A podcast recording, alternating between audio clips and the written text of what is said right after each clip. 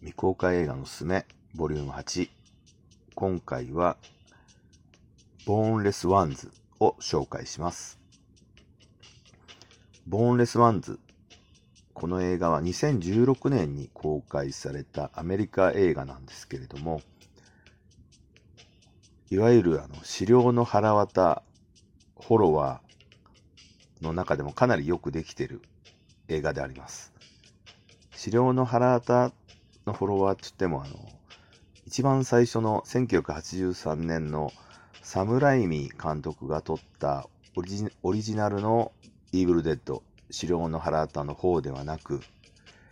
リメイクされた方ですね。フェデ・アルバレス監督の新しい方の死霊のはらわたのフォロワーとなってます。どこがフォロワーなのかっていうと、5人パーティーでど田舎の避暑地の家に行くんですけれども、そこに行くパーティーっていうのが、一人がですね、身体障害者の人なんですね。死霊のはらわたの方も主人公のヒロインが薬物依存の精神病患者っぽかったんですけれども、こちらのボーンレスワンズは、兄弟がいまして、そのパーティーの中にお姉さんと弟っていうのがいて、弟がちょっとした事故で車椅子生活になっちゃっていて、あと意思の疎通もできないぐらいの具合の悪さなんですね。そこでそのパーティーが、そのペンションというか、まあ結構死霊のはらわたに比べるの山小屋に比べると全然綺麗なんですけれども、そのペンションに行って魔術というか呪文のようなものを書かれたものを発見して死霊のはらわた的な展開になっていくという話です。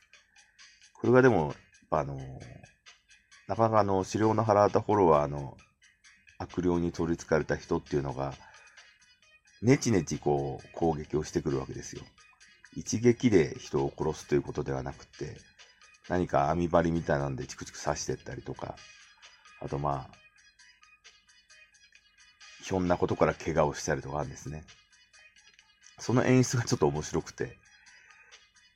みんな結構いい感じに痛めつけられていくっていう。で、そう簡単には人間死なないんだよっていう人体の強さっていうのを見せてくれるというですね、なかなかいい感じの流れになっておりまして、これもなんで日本で公開されなかったのかはちょっと謎なくらい、私は出来がいいと思ってますね。ちゃんとこうダラダラしない展開っていうのが演出でできていて、それでいてこうラストの演出もなんとなく物悲しい感じでいい感じですね。やっぱりこの心の弱い人は悪魔に取りつかれやすいんだよっていう振り切った感じの思想が新しい死霊のはらわたとかでも結構あったりするんですけど、この作品もそこが強くて、やっぱ現在感というか、なんていうんですかね、自分が助かるためだったら人を生贄にしていいみたいな、なんというか、利己的な部分を戒めるようなことを語っているのかな、なんていうふうに思ってしまう作品でした。まあでも、どっかで DVD 化とか、まあでも映画館でやってほしいですよね。なかなかいい映画なので、